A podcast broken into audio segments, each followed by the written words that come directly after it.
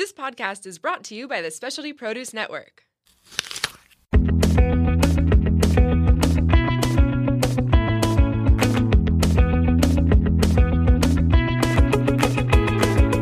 Welcome to Plated Earth, where we share at least a fraction of the crazy, wonderful, and insightful stories of produce. I'm your host, JJ. Plated Earth is also the official podcast of the Specialty Produce app. Please show your support for us and Specialty Produce by downloading the app and exploring one of the globe's most comprehensive fresh food databases. So, what's on our plate today? Beets.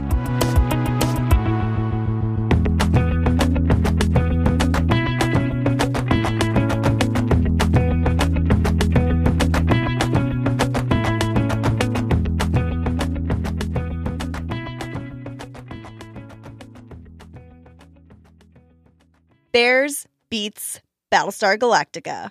Dwight Schrute, the famously dedicated beet farmer from the TV series The Office, was clearly onto something pretty sweet, with at least one of his favorite things anyway. It's only fitting that we follow up a fruit as sweet as the date with the beetroot, which has the highest sugar content of any vegetable. A beetroot by any other name would taste as sweet, while it's generally referred to as beetroot in England, it's also called table beet, garden beet, red or gold beet, or just simply beet, as we know it here in North America. Beets are botanically known as Beta vulgaris and are in the same plant family as spinach, chard, and quinoa. The beet plant is best known for its edible root, which comes in a variety of colors, from vibrant red and deep purple to golden yellow and stark white, and can range in shape from round to long and tapered. Although beets are tolerant of heat, they prefer a cooler climate for speedy, productive growth. They can be harvested any time during their growth cycle, which is why you'll find sizes ranging from baby beets to large beets.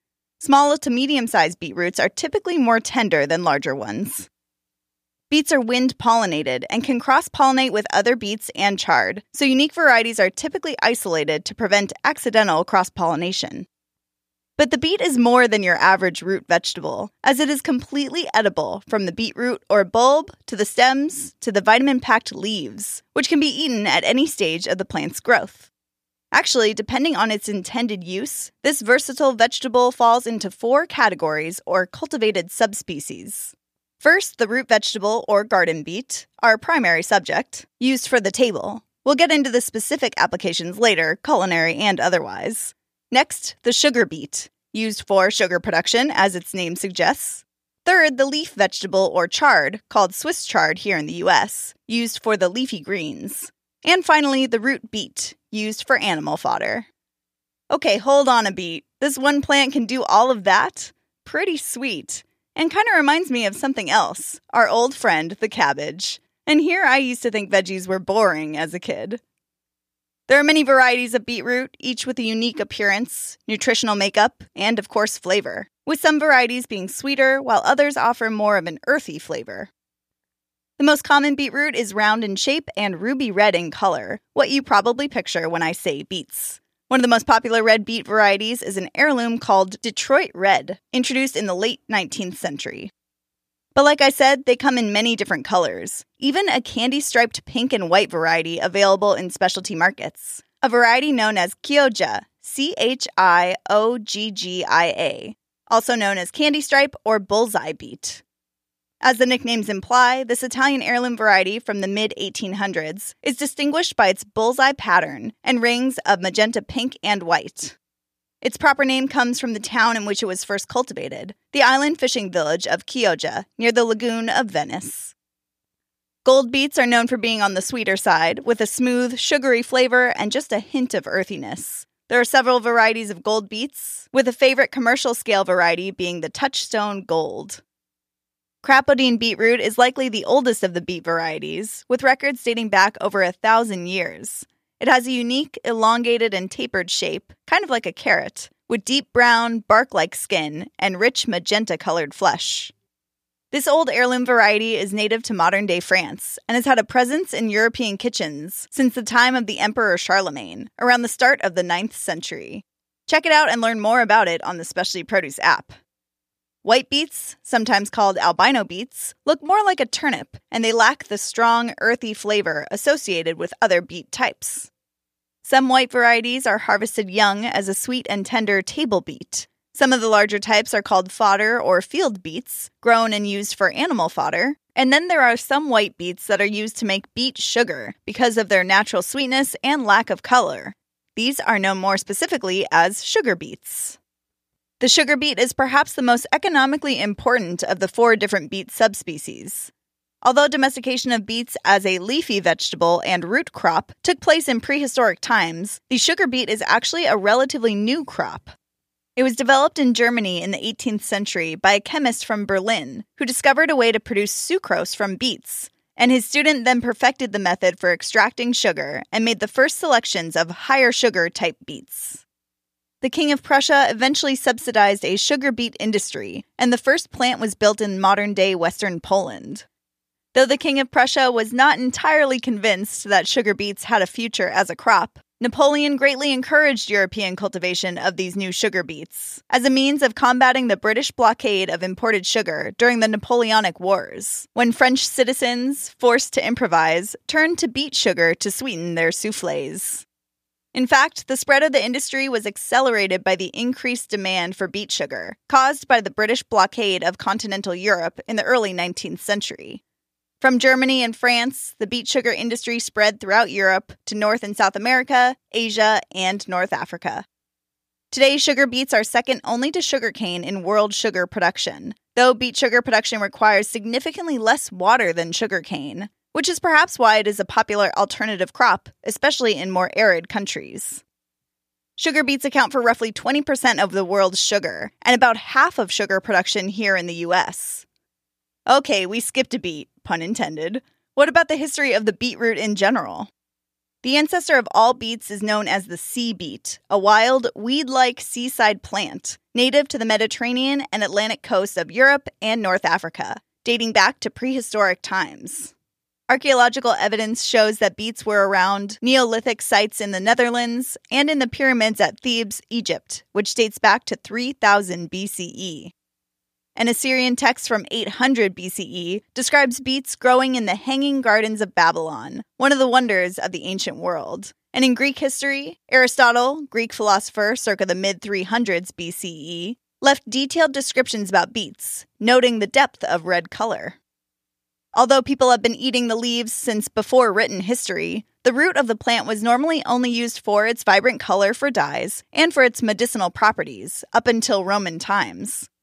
The Romans domesticated the wild beet, which evolved into an edible root vegetable, and they were the first to grow both red and white varieties for their edible roots, not just for their leaves. This is why the common red beet is also often referred to as a Roman beet. Ancient Romans and Greeks believed that beets were aphrodisiacs and induced feelings of love and passion. Aphrodite, the Greek goddess of love, was said to eat beets to increase her appeal. Despite the fact that beets grow best in cooler temperatures during spring and fall, beets were so highly esteemed in ancient Rome and Greece that methods were developed for producing them during the hot summer months. Beetroot could be found in tarts and stews in the Middle Ages, and they became especially popular in France during the time of Charlemagne, circa the 8th and 9th centuries CE. But these were still an earlier form of beetroot, long and thin, more closely resembled to a parsnip or carrot.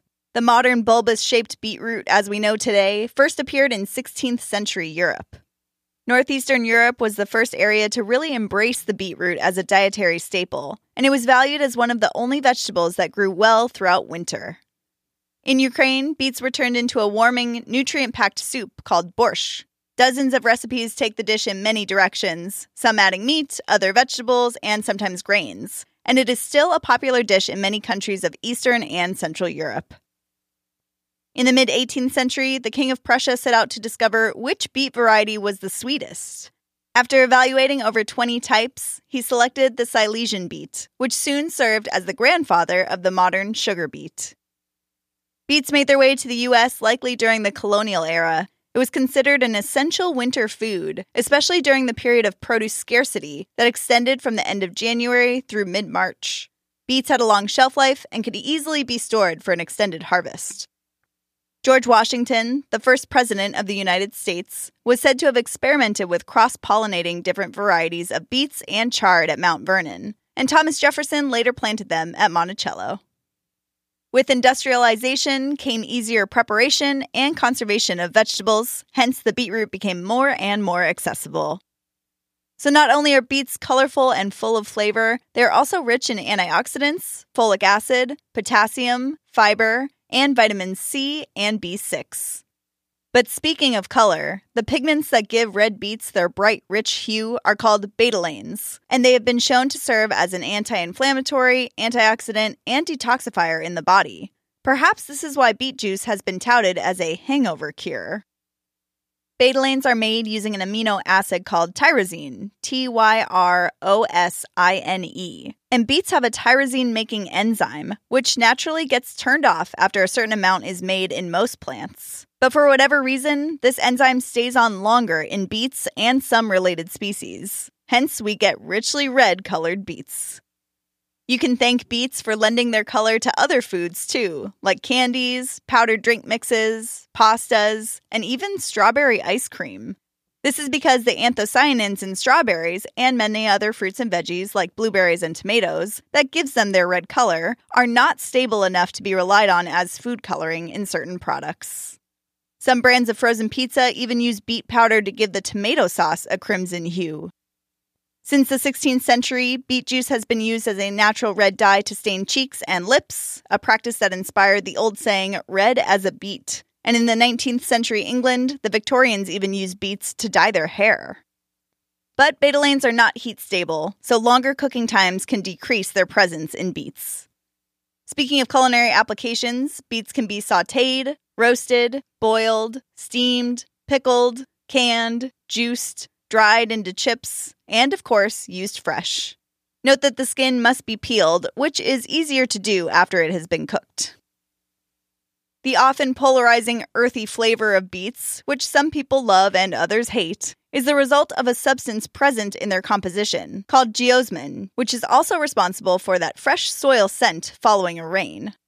But if you keep an open taste bud, I bet you'll find a beet dish or pairing that you like. If you're in need of recipes, pairing inspiration, or you're just trying to discover a new variety, download the Specialty Produce app. From natural dye to sugar to fresh beet salads with goat cheese and walnuts to a roasted and caramelized side dish to simple syrups and even wine, this root veggie just can't be beat.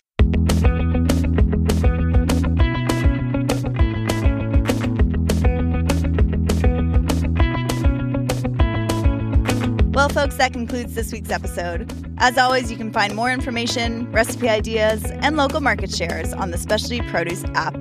Tune in next time for more food fables.